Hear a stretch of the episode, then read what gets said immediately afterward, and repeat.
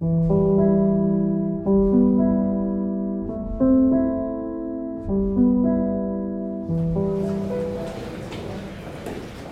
sidder Thomas henne, Thomas Hepskov? Hepskov, han sidder helt nede i bunden dernede Ja, ved korktavlen nede i bunden. kan jeg gå ned Skal jeg sige til ham, du er der? Ja, det må du gerne.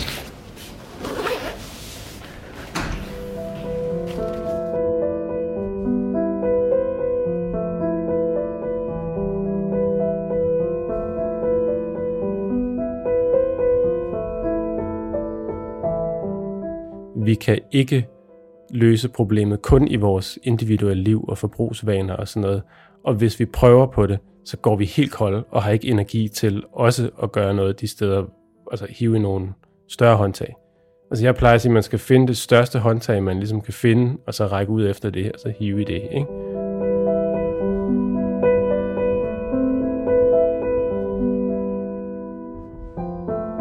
Velkommen til hverdagens Klimahelte. En podcastserie, hvor jeg møder dem derude, der er helte, fordi de rent faktisk handler på de udfordringer, vi skal have klimaløst.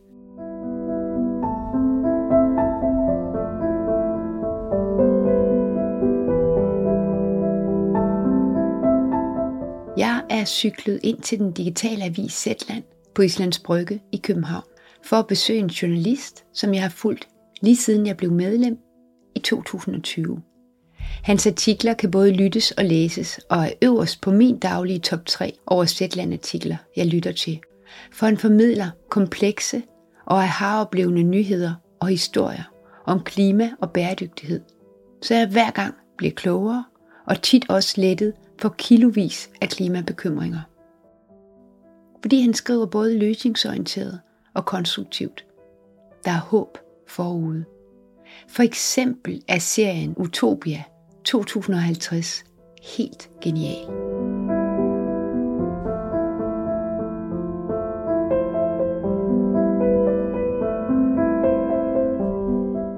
Men lad os nu få hovedpersonen på banen.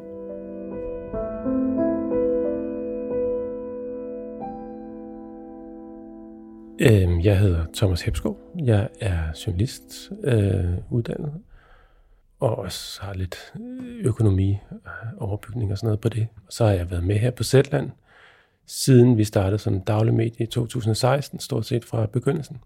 Og de senere år har jeg skrevet udelukkende om sådan noget klima og grøn omstilling, bæredygtighed i bred forstand. Derudover er jeg sådan helt almindelig familiefar på 39, snart 40.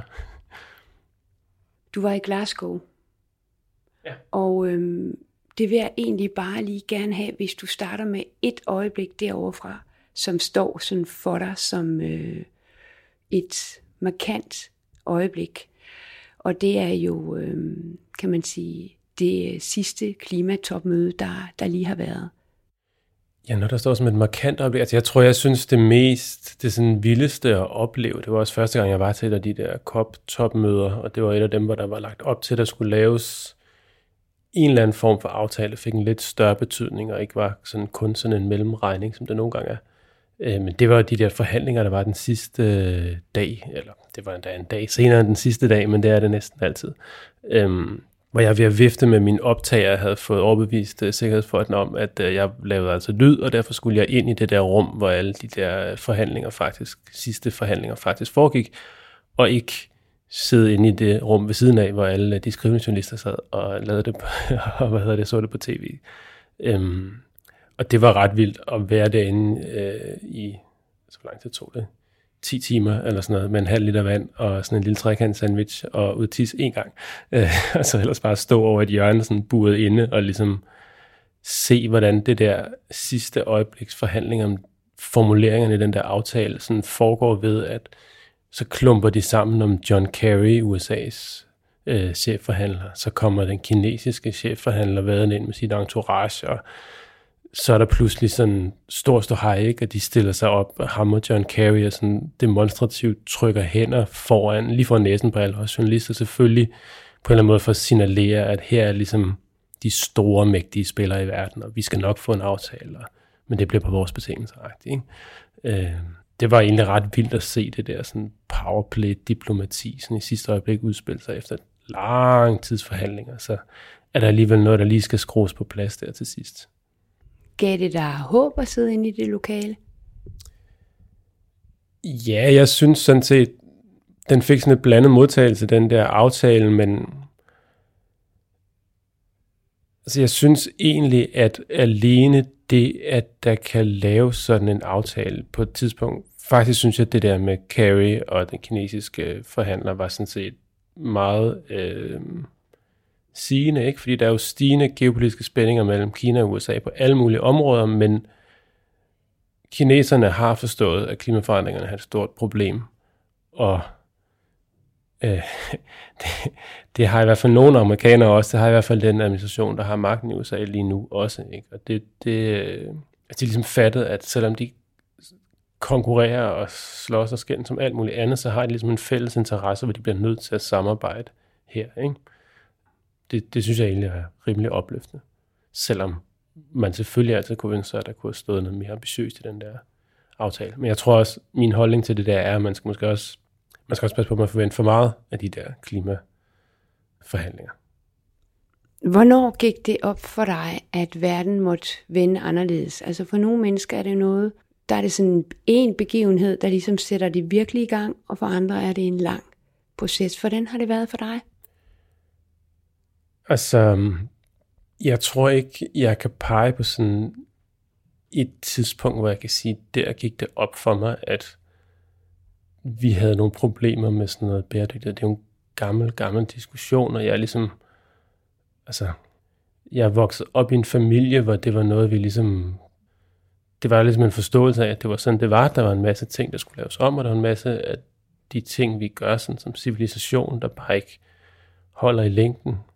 Min far var også øh, hvad det, med i sådan en vindmøllelav, da jeg var barn, så jeg har også ligesom set den der bevægelse indenfra på en eller anden måde. Det var ikke sådan det stof, jeg har beskæftiget mig med sådan journalistisk mest i starten af, da jeg ligesom gik ind i det fag, øh, da jeg, jeg beskæftigede mig med alt muligt forskelligt. Men altså, jeg, min første, altså jeg var i praktik og havde min første job på Information. Der arbejder Jørgen Sten Nielsen, som du måske kender, som er sådan meget, altså virkelig har kørt med på den her dagsorden i mange år, så det er også svært at ligesom, når man arbejder lidt sammen med ham nogle gange, eller bare ved siden af ham, ligesom at, at få ind, hvad der er, der foregår, og hvad der skal ske, for at, ligesom at tingene kan blive bedre. Ikke? Men jeg tror måske, jeg har sådan en personlig forhold til det, som måske, måske er meget sund i det job, jeg har nu, tror jeg. Fordi jeg kan huske dengang, øhm, da der var COP øh, 15 topmødet i København. Alle de store statsledere kom. Der var lagt op til, at det skulle være det helt store nummer. Det var det, man troede, man skulle lave det der. Senere blev Paris-aftalen. Det gjorde man så ikke, og det hele øh, øh faldt på gulvet, og der var nogle forfærdelige billeder af Obama og Merkel, og jeg ved ikke hvad, alle sammen med sammen i et lille bitte lokale, og det hele var helt forfærdeligt. Jeg tror, det var en meget traumatisk oplevelse for alle, der var med til det dengang. Jeg kan huske dengang selv at have været meget sådan optaget af min, altså nogle gange kunne gå sådan helt kold over sådan, hvor, hvad skal jeg gøre med det her stykke skrald -agtigt. Fordi man ligesom vidste, at alt hvad man foretog sig, når man bare lever et helt almindeligt liv i det samfund, vi nogle gange har skabt, uden sådan at ville det, men nærmest alt, hvad man gør, har jo et eller andet negativt aftryk på grund af de systemer, vi har fået bygget op. De er så ja, ødelæggende dybest set. Ikke? Så jeg kan huske at ligesom have stået og været gået fuldstændig kold over det der. Jeg kan også huske i den der periode efter det der klimatopmøde, hvor man ligesom havde håbet, at nu ville der blive taget hånd om det der store problem, og så blev der så ikke. Og have sådan aktivt tænkt, okay, jeg kan ikke leve mit liv på en måde, hvor jeg ved eneste lille handling, jeg foretager mig, den skal kobles op på den her kæmpestore problemstilling. Og så er det egentlig, altså, så er det fyldt mindre for mig i, en meget, i mange år, altså ikke fordi det selvfølgelig har været noget, der sådan, jeg har altså, vidst, øh, var der hele den der bæredygtighedsudfordring, vi har, klimaudfordring, vi har, men det har ikke fyldt særlig meget i mit liv. Jeg synes ikke, at det var den rigtige måde at reagere på, det jeg gjorde dengang, det der med bare at sige, at jeg vender bare ryggen til det at sige, jeg, jeg kan ikke overskue at forholde mig til den her problemstilling, det, det griber for meget ind i mit liv. Jeg synes bare, det er en meget menneskelig reaktion, og jeg kan godt forstå, at der er rigtig mange mennesker, der har den, og jeg ser ikke ned på mennesker, der har den reaktion. Og for mig tror jeg, det, det hjælper mig i hvert fald i mit arbejde ved, at det husker mig på, at det ikke er alle, der synes, at det her er den vigtigste problemstilling i verden, eller og samtidig at man ikke kan bebrejde mennesker for at leve et ganske almindeligt liv, og gerne vil på charterferie i efterårsferien ned og have noget varme, eller hvad de nu vil. Altså, jeg synes ikke, man skal se ned på almindelige mennesker, der lever et almindeligt liv i det samfund, vi har.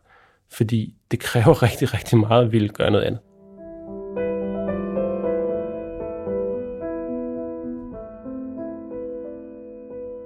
Øh, men mens jeg var her på Zetland, havde jeg så en periode, hvor jeg skrev en del artikler, som handlede om, at ja, vi ser nogle ubehagelige ting lige nu, men hvis vi lige prøver at zoome lidt ud, så har det gennemsnitlige menneske det meget, meget bedre i dag end for mange år siden. Øh, også meget inspireret af den, øh, Hans Rosling, der svenske øh, sundhedsprofessor, hans arbejde med ligesom at vise, hvor meget bedre vi som mennesker har det sådan i gennemsnit nu, end vi, end vi har haft historisk. Ikke?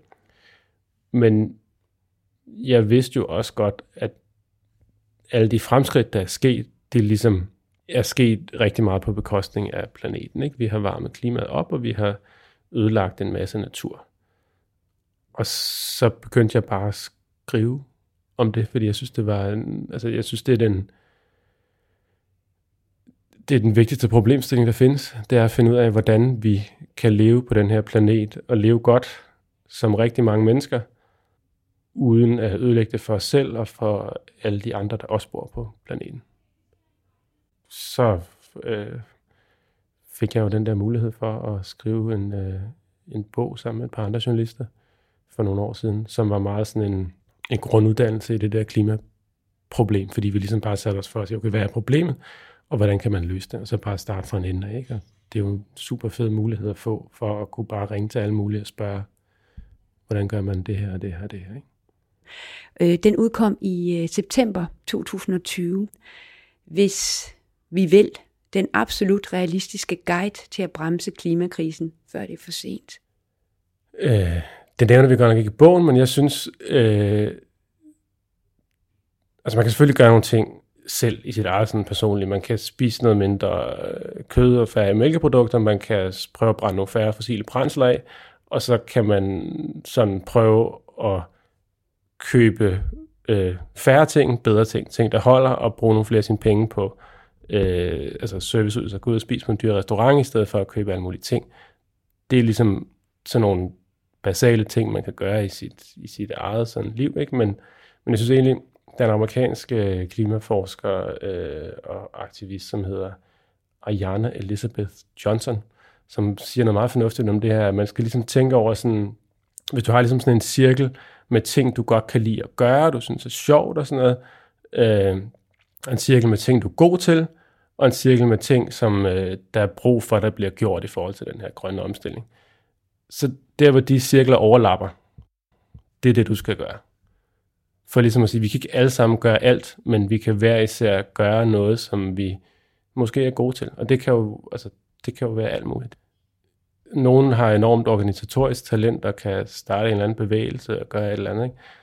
øh, jeg er nok bedre til at sidde og så researche på ting, og så prøve at forklare dem, sådan, så det er nogenlunde til at forstå. Ikke? Øh, og så må man ligesom prøve at finde ud af, hvordan man selv ligesom passer ind i det der billede. Jeg synes, at det der med, at man også skal gøre noget, som man synes er sjovt, er ret vigtigt, fordi at det er, altså, det er jo, det er jo en, altså, det er jo resten af vores liv, vi skal kæmpe den her kamp. Det er jo ikke noget, som lige er overstået i løbet af nogle få år, så har vi styr på det. Det er ligesom, det kommer til at fortsætte altså i alt overskuelig fremtid. Ikke?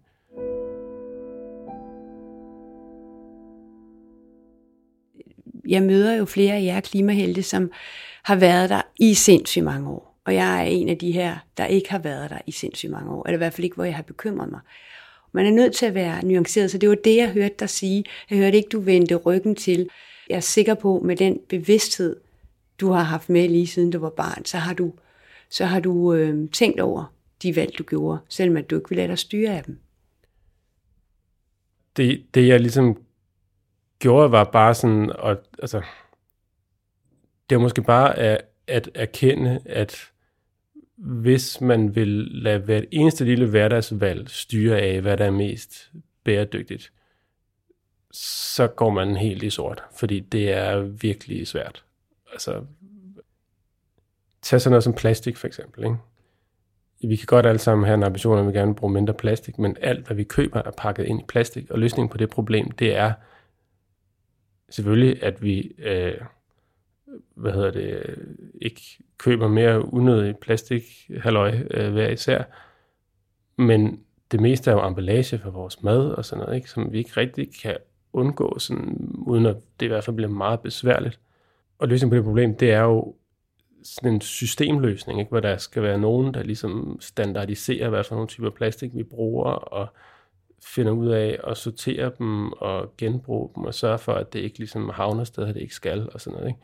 Det står falder med, at der bliver gjort noget på et større plan, ikke? og det, det er ligesom, det synes jeg i hvert fald er enormt vigtigt, fordi ellers så kan man nemlig gå helt i sort, hvis man bare tager det der kæmpe ansvar på sig. Jeg kender den følelse, og jeg har også forståelse for den, og samtidig så synes jeg gerne, at jeg vil befri folk en lille smule for den. For det skal mere til. Altså det er også en sovepud. Hvis vi tror, at vi ligesom kun vil ligesom fejre for vores egen dør, så har jeg da i det mindste gjort mit. Det, det begynder ikke at løse problemet. Det er ligesom ikke, altså vi, vi, der skal så meget mere til. Vi kan jo ikke bare lægge os ned og vente på, at der er nogen, der løser det. Det er jo en kombination. Jeg sagde det også sidste gang. Hvis du ikke handler, så handler du jo også. Så på den måde, så har vi vel også et stort ansvar, men vi må bare ikke lade det tynge os og lade det ødelægge hele vores liv. Jo, jo, altså helt enig. Vi, selvfølgelig har vi hver især et ansvar. Vi er bare nødt til også at erkende, at vi kan ikke løse problemet kun i vores individuelle liv og forbrugsvaner og sådan noget. Og hvis vi prøver på det, så går vi helt kolde og har ikke energi til også at gøre noget de steder, altså hive i nogle større håndtag. Altså jeg plejer at sige, at man skal finde det største håndtag, man ligesom kan finde, og så række ud efter det, og så hive i det. Ikke? Det er jo vigtigt, at det ikke er enten eller. Det er ikke enten så laver vi adfærdsændringerne, eller også så laver vi noget politik, som fikser det her med et eller andet teknofix eller hvad. Altså, der er brug for det hele. Ikke? Selvfølgelig er der også brug for, altså jeg tænker også over, hvad jeg spiser, og hvordan jeg transporterer mig og alt sådan noget. Men jeg lader heller ikke være med at køre i sommerhus, fordi jeg har en gammel benzinbil øh, altså i weekenden, fordi det betyder meget for min familie og mine børn og sådan noget. Altså, så, så det er ligesom, vi er jo også nødt til at ligesom kigge på, hvad det er for et samfund, vi lever i, og så ligesom gøre det, vi ligesom kan overskue at gøre, og så synes jeg bare, det er vigtigt det der med ikke at tro, at den vigtigste arena nødvendigvis er den med vores individuelle handlinger. Det er jo, men det er selvfølgelig ikke enten eller. Altså det, selvfølgelig betyder det noget, at vi prøver at holde ferie på en anden måde, og altså, at vi skærer ned på vores øh, forbrug af animalske fødevarer og sådan noget. Ikke? Før vi skal tale om din serie Utopia 2050, som jo er øh, sådan hele det der håb, der flager derude i forhold til det, vi lige har talt om, så nævner du nogle store håndtag, eller du siger, find et håndtag. Kan du prøve at være mere konkret? Hvad kunne det være for nogle håndtag, man kunne kaste sig over? Det kan være en måde at tænke på, ikke? Altså hvis man ligesom, lad os tage det der med, hvordan man spiser, ikke? Altså hvis man kan skære lidt ned på animalske produkter, især dem, der kommer fra drøvtykker og køer, det er noget af det sådan effektivt, man kan gøre, så kan man jo overveje, om man øh, indgår i en eller anden social kontekst, hvor man kan påvirke rigtig mange måltider, i stedet for bare ens egne, altså på en arbejdsplads, eller et eller andet andet sted, hvor man ligesom kan sige, altså her har vi for eksempel fjernet øh, sådan kødet i hovedret, vi har sådan en mellemløsning, hvor man får noget kød på læg ved siden af til dem, der gerne vil have det, ikke? men hovedretten er, er vegetarisk. Ikke? Til vores frokost, og det lever alle fint med. Ikke? Altså, altså det, det har jo et større aftryk, det er stadigvæk meget, meget lille i det helt store billede, men det er da trods alt mere, end hvis han, der tog initiativ til det, ligesom bare havde, kun havde råd med sit eget, ikke? sit eget mad derhjemme. Ikke? Hvad, kan, hvad kan jeg byde ind med? Det må man ligesom tænke over. Hvor kan jeg ligesom have størst mulig impact uden for mit eget lille liv, ikke?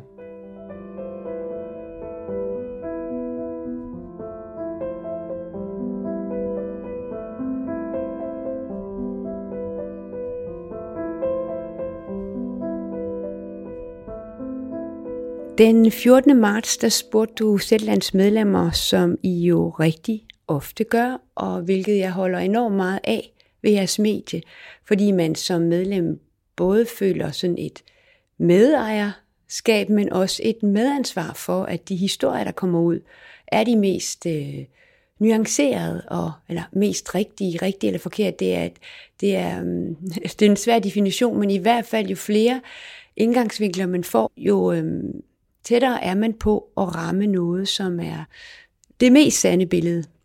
Du bad medlemmerne komme med forslag til interviewpersoner til en serie, du skulle i gang med. Og så øh, vil jeg gerne bede dig om at læse højt, hvad du skrev den 14. marts. Når vi taler om klima, bæredygtighed og grøn omstilling, kommer det meget ofte til at handle om alt det, vi gerne vil undgå. Men jeg tror, vi har brug for at tale meget mere om alt det, vi gerne vil opnå. For hvis vi ikke kan forestille os en bedre fremtid, bliver det meget sværere at skabe den. Hvad kendetegner en bæredygtig civilisation, og hvordan kommer vi derhen? Det er nogle af de spørgsmål, jeg vil kredse om. Så væltede det jo ind med forslag til dig. Jeg tror, der kom 82. Den serie, som du, jeg vil gerne have, du fortæller mig lidt om lige om lidt, den ramte i hvert fald mig fuldstændig øh, klokkeren, fordi da jeg har lyttet, der er fem episoder. Kommer der flere, Thomas? Ja, det tror jeg. De fem, jeg har lyttet til indtil videre, alle, alle sammen spiller på den her øh, bane, som har noget at skulle have sagt, og som er store personligheder. De har virkelig lettet mange kilo hos mig, fordi pludselig kan jeg se det for mig, og når man kan se den her verden, man drømmer om, så er det også ligesom om, at så er den mere realistisk. Hvad er Utopia 2050 for en serie? Jamen, ideen med det var, øh, ja, og jeg er virkelig glad for det, du siger, fordi det var sådan set det, der var meningen, at ligesom prøve at Altså jeg tror, hvis man skal lave så store samfundsforandringer, som der er behov for, så har vi brug for at forestille os en anderledes fremtid. Vi har brug for at male nogle billeder op på en eller anden måde. Altså fordi så bliver det sådan noget, om her er en bil, der skal skiftes ud med en elbil. -agtigt. Så bliver det sådan på det plan. Vi har jo altid mulighed for ligesom at tage al vores sådan, teknologiske formåen og opfindsomhed og indsigt i, hvad der er rare samfund at leve i, alt sådan noget, og så bare sådan smide det efter den her kæmpe store udfordring, vi har med at komme til at leve sådan i harmoni med planeten på en eller anden måde.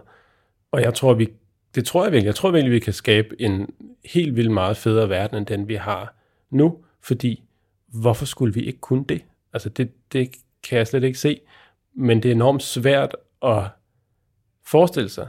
Og jeg har faktisk puslet med ideen meget længe, at vi gerne prøver at ligesom male de der billeder op. Jeg tror, det betyder utrolig meget, at, at man ligesom kan forestille sig, hvad det er, man arbejder hen imod, ikke? og hvad for nogle billeder og idéer, man kan have inde i hovedet, i forhold til, hvor man er på vej hen, ikke?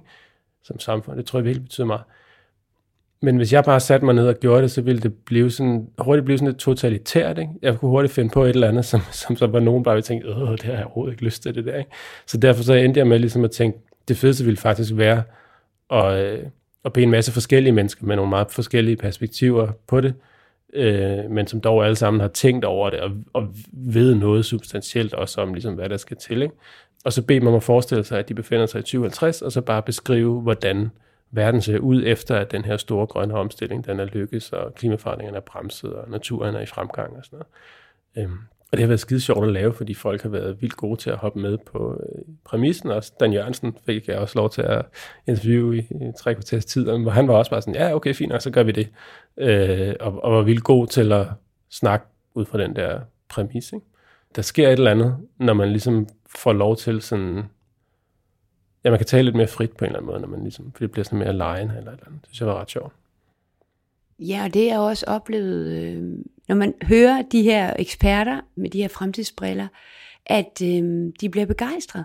Man kan simpelthen høre det i deres stemme, at de selv tror på det, og, øh, og det er jo også noget, der smitter. Hvad har gjort størst indtryk på dig i de her samtaler? Altså, for det første synes jeg, det har været fedt, at folk har været villige til at ligesom lege med på præmissen, jeg synes, det var, det var fedt at snakke med Tommy Alers, fordi han har den der sådan total gung-ho businessvinkel på det, hvor han bare er sådan super tekno-optimist i forhold til omstilling af vores fødevaresystem og sådan noget. Jeg skrev til Thomas for at få styr på det her begreb, gung-ho. Han øh, forklarede, at det er et engelsk-kinesisk udtryk faktisk brugt i en krigskontekst. Det betyder noget i retning af at være totalt parat til at kaste sig ud i noget med stor entusiasme og tro på, at det går godt, selvom det måske ikke ser helt så sikkert ud for andre. Og jeg, jeg tror i virkeligheden, altså personligt er jeg nok tilbøjelig til at være rimelig meget på det der hold på nogle punkter. Jeg tror ikke, det er det eneste, der skal til, men jeg, men jeg tror helt klart, der ligger nogle kæmpe muligheder der. Det var ret fedt at høre ham, der ligesom jo har fingrene helt nede i, fordi han lægger sine penge der, ikke? Altså han er sådan, han investerer simpelthen i det, ikke? Altså ligesom at høre, hvor meget han ligesom troede på, at det der kommer til at, at rykke, ikke? Altså alt det her med alternative måder at fremstille protein på, ikke? Hvor man får nogle mikroorganismer til at tykke sig igennem noget øh, materiale, måske bare noget gas, og så lave, og så lave øh, mad, vi kan spise ud af det, ikke? Øh, og som er sundt for os og alt sådan noget. Det synes jeg var ret fedt. Så også det var fedt at snakke med Catherine Richardson, som jo har det her vilde overblik over hele den der bæredygtighedsdiskussion, og jo har, er toneangivende på verdensplan, altså for hvor den her samtale den er henne. Ikke? Altså hun er virkelig hun er virkelig fremme i skoene på, på noget af det mest sådan, toneangivende forskning i bæredygtighed de senere år, der hun jo været med til at lave. Ikke? Øh, hele det her med de planetære grænser og alt det der. Så også det var virkelig fedt at snakke med Esther Kjeldag. Thomas fortsatte med at gennemgå alle sine Utopia-gæster, og han havde mange refleksioner og betragtninger. Han var inspireret, og øhm, sådan havde jeg det jo også, da jeg lyttede til serien. Der er jo to komponenter i det her. Ikke? Der er en teknologisk komponent i, at vi skal have, gøre en masse ting på en anden måde. Ting, der er mega belastende i dag, som skal gøre på en anden måde, uanset om det så transportere os, lave mad, hvad som helst.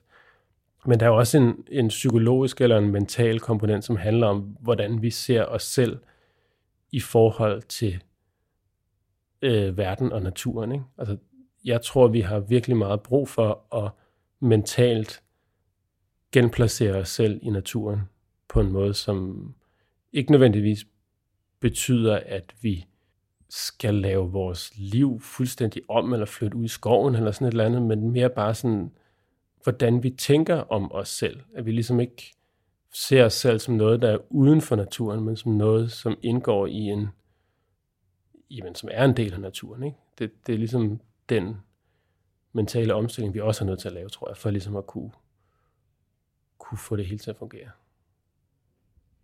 Du har haft fem samtaler, og du har lidt lovet, at der kommer flere. det håber jeg ja. meget. Øhm, hvis det nu var dig, der sad over for mig i studiet, og, og det var dig, der var udvalgt til at, at være den, der tog de fremtidssikrede briller på. Hvordan vil dit Utopia 2050 så se ud?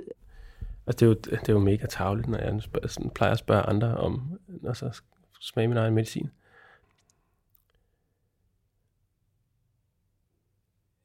Jeg tror, at mit sådan, personlige utopia vil jo ikke nødvendigvis være sådan sindssygt anderledes end det, vi har i dag. Men vi ville selvfølgelig have en økonomi, som var cirkulær. Altså som ikke ligesom, vi har en økonomisk model nu, der udvinder ressourcer, bruger dem, smider dem ud. Det bliver vi nødt til at holde op med. Så, så det er selvfølgelig et samfund, hvor ligesom alt kører i ring i det omfang, det nu overhovedet kan lade sig gøre. Ikke? Øhm, jeg synes noget af det fedeste at tænke på, og det som jeg virkelig håber sker, som vil være sket i mit personlige utopia, det er, at i stedet for den nedturshistorie, som jeg er vokset op med, og som alle, der i live nu har vokset op med fra naturen, at det hele bare er gået ned ad bakke og ned ad bakke og ned ad bakke. Regnskoven er blevet mindre og mindre og mindre. Jeg ved godt, der er nogle undtagelser, der er steder, hvor det går den rigtige vej, men det store billede er trods alt rimelig øh, bekymrende.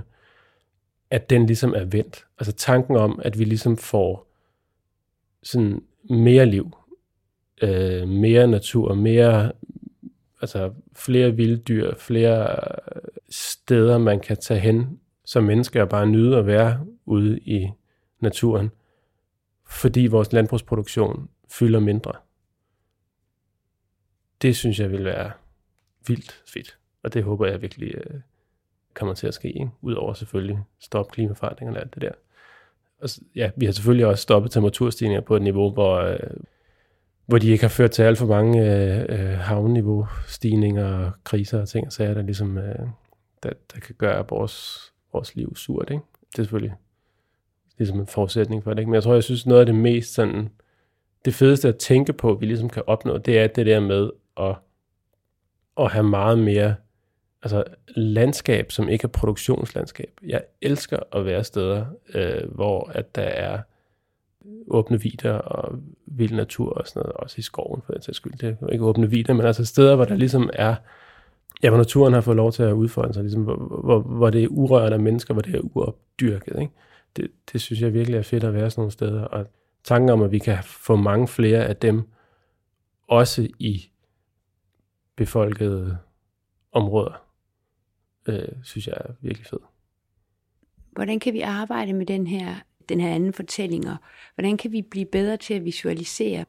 Jamen, jeg, jeg tror, det er ligesom at tænke på, hvilke gode ting man kan opnå. Altså, hvad man gerne vil opnå. Ikke?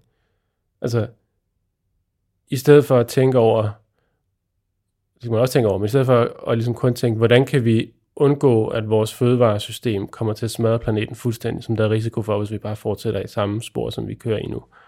Så tænk, hvor vildt fedt kunne det være, hvis vi fik helt vildt mange muligheder, fordi vi skrumpede det kæmpe arealforbrug, som fødevaresektoren har lige nu, ind til halvdelen bare.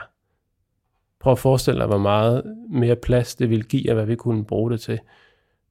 Prøv at forestille dig, hvis man ville på storbyferie i Europa eller til Sydeuropa. Altså man bare kunne sætte sig ind i et tog på øh, banegården øh, i sin hjemby, og så kører til Madrid og ligger og sover om natten, får serveret en kop god øh, morgente, og bare sådan, altså forestil dig de ting, der ligesom ville være fede, hvis vi havde den infrastruktur på plads, der ligesom gjorde, at vi kunne leve nogle spændende liv, uden at skulle have dårligt smittet over det energiforbrug og den sådan CO2 udledning, vi får sager undervejs. Ikke? Øh, ja, det, det tror jeg er vigtigt, at vi, at vi husker at have den snak. Hvem, hvem har trukket, og hvem har sejret øh, i den verden, du forestiller dig? Jamen, det, det tror jeg er en blanding. Altså, det, det er helt klart, jeg tror, at altså, grøn omstilling, det er virkelig en holdsport. Jeg har lige skrevet noget om det i en artikel til, i morgen, som handler om flyvning.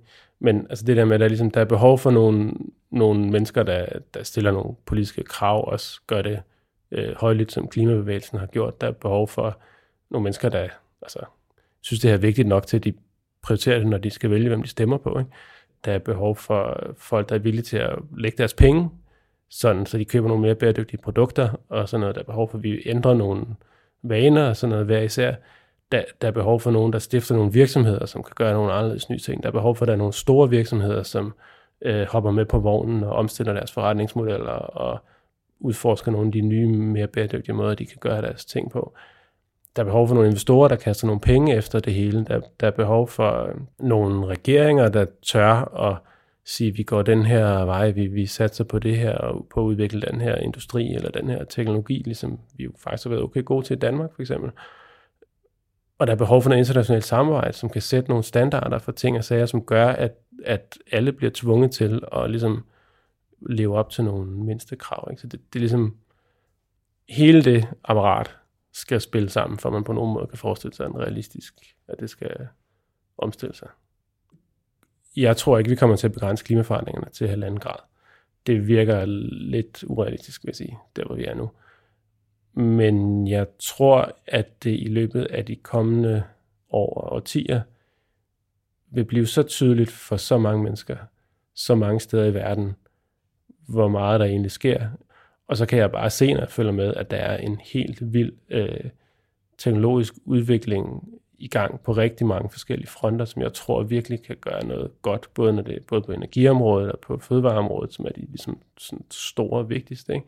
Og så er der jo en kæmpe samtale i gang på globalt plan, og også blandt altså, beslutningstager øh, på, på højt, højt plan i både privat, erhvervsliv og politisk, ikke? omkring hvordan vi skal finde en anden måde at være til stede på planeten på. Så det er ligesom, den er ligesom sevet ind, men det er jo også bare en kæmpe supertanker, der skal vende, så derfor bliver man også nødt til at være en lille smule tålmodig, tror jeg.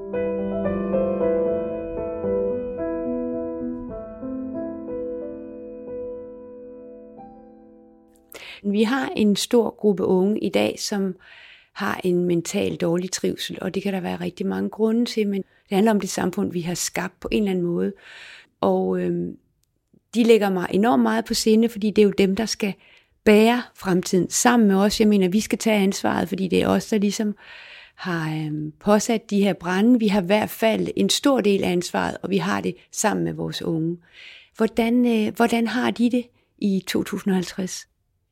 Jeg tror ikke, altså det skal jeg ikke kloge mig på, om det er ligesom en, hvor stor en rolle klimaforandringer og sådan noget spiller i unge menneskers sådan mistrivsel. Jeg tror, der er mange forskellige ting.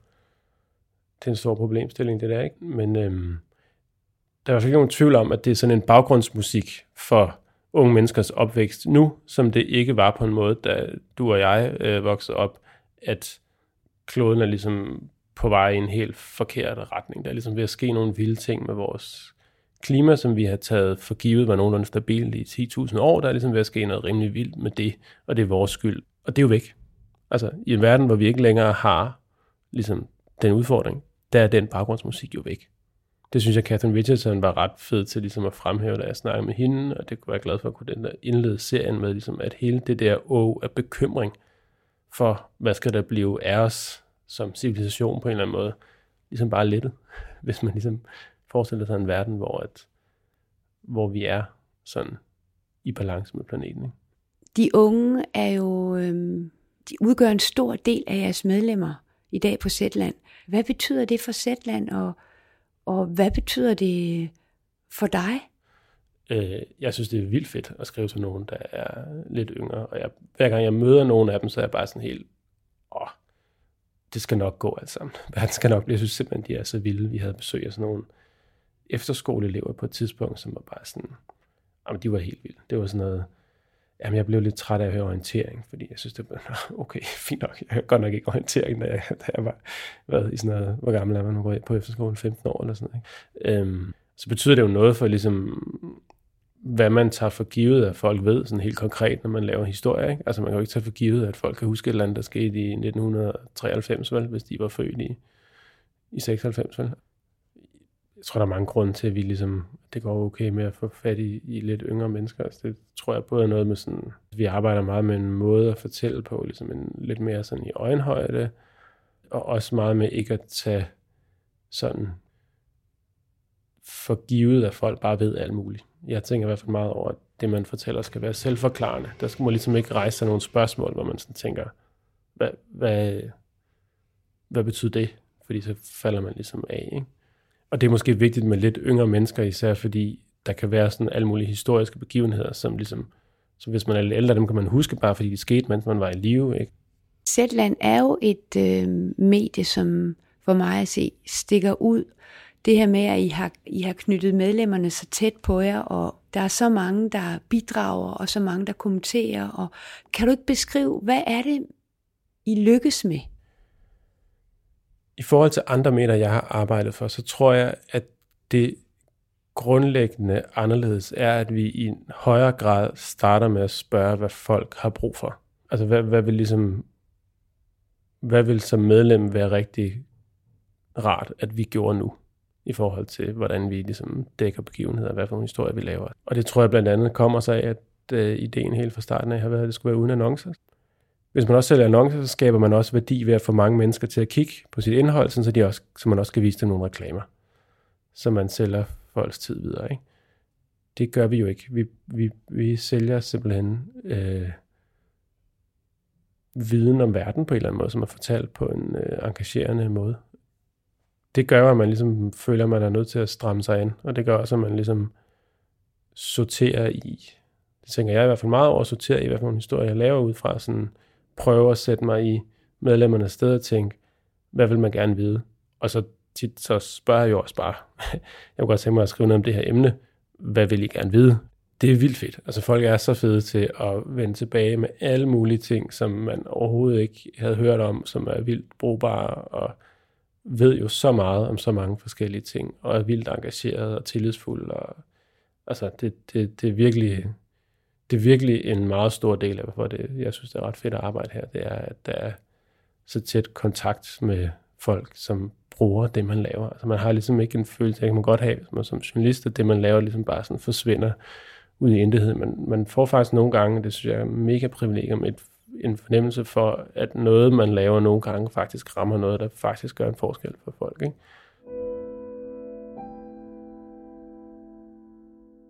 Altså, vi har jo, faktisk har vi jo en erklæret ambition om, i forhold til klimaforandringerne, at vi ikke bare vil øh, beskrive dem, men også hjælpe med at løse problemet.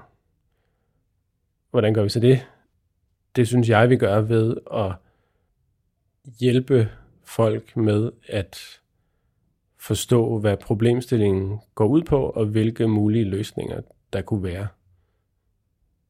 Altså jeg tænker meget, at det er meget vigtigt, hvad for nogle idéer vi har om verden, om det gode liv, om øh, hvad der sådan er rigtigt og forkert og sådan noget. Og selvom mange journalister ikke vil være ved det, så er det det felt, vi arbejder i. Det er der, hvor man ligesom har samtaler om, hvad der er okay og hvad der er ikke okay i et samfund og sådan noget. Det har man blandt andet i medierne. Så det at prøve at deltage i den samtale på en sådan lødig måde og prøve at flytte på nogle af de der idéer op i folks hoveder, så betyder noget for, hvad de tænker er rigtigt og forkert, for eksempel i forhold til grøn omstilling. Det synes jeg, at det, vi kan bidrage med, det jeg synes, jeg kan bidrage med. Jeg vil gerne slutte samtalen her med øhm, et citat fra, um, fra din episode med um, Catherine øh, Richardson, som du har selv præsenteret hende som en af de fremmeste inden for feltet. Hun siger helt til sidst i episoden... Ja, vi, vi skal prøve at kigge på, hvor der er der barriere i vores samfund, og dem findes der mange af. Så det er en af de ting, vi skal gøre. Men um, vi skal også altså, gå aktivt ind i at ændre det narrativ, der er ved at opstå, hvor det hedder, altså, vi skal nok nå alle vores mål, vi skal nok klare det her, I skal ikke være bekymret, men det kommer ikke til at krasse noget, du behøver ikke at gøre noget anderledes. Altså, man har aldrig ændret på noget uden at gøre noget anderledes, men det gør det ikke nødvendigvis dårligere, fordi man er nødt til at gøre noget anderledes. Altså, jeg er personligt meget enig i det, der Catherine Richardson siger, fordi altså, det her med klima og grøn omstilling, og sådan, det handler om at ændre de mest basale ting under vores civilisation det er vores energiforsyning, og det er vores fødevareforsyning. Det er det, alt står på. Det handler om at grundlæggende ændre fundamentet under vores civilisation. Det er alt, der skal laves om. Og forstå, at der også er virkelig mange ting i gang i den retning, som gør, at man godt tør tro på, at det kan lade sig gøre. Vores energisystem er der bred enighed om, at vi er på vej væk fra de fossile brændsler, fordi vi har simpelthen fundet noget, der er bedre og billigere, og det er vedvarende energi, altså vindkraft, solkraft osv. Spørgsmålet er bare, kan vi få det til at ske hurtigt nok? Og der er egentlig nogle tegn til, at der vil ske noget af det samme i vores øh, fødevareforsyning, hvor vi kan begynde at lave vores fødevarer på nogle andre måder, og hvor den animalske produktion slet ikke behøver at fylde så meget, som den gør i dag, som jo er det, der sådan er hovedproblemet objektivt set. Ikke? Så, så der er virkelig, synes jeg, grund til at være meget optimistisk sådan set, fordi der er ligesom der er ligesom nogle knapper, vi kan skrue på på alle områder. Der er ligesom noget, der kan gøres. Altså, vi ved godt, hvad der er for nogle ting, der skal til, for at det her det kommer til at, at lykkes. Ikke? Det synes jeg er, er enormt vigtigt.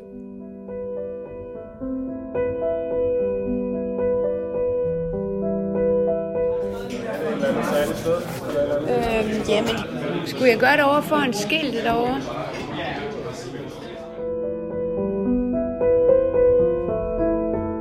Jeg fik taget mit billede af Thomas og fik sagt farvel og tusind tak for i dag.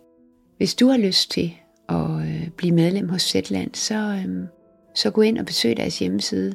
Jeg ved, de har en måned, hvor man selv sætter sin pris, og så kan man jo lære dem at kende. Jeg hedder Lene Aarhusen Fosgaard. Jeg er journalist, og jeg skriver og podcaster om mennesker i den grønne omstilling. Tak fordi du lyttede med. Pas godt på din og min verden.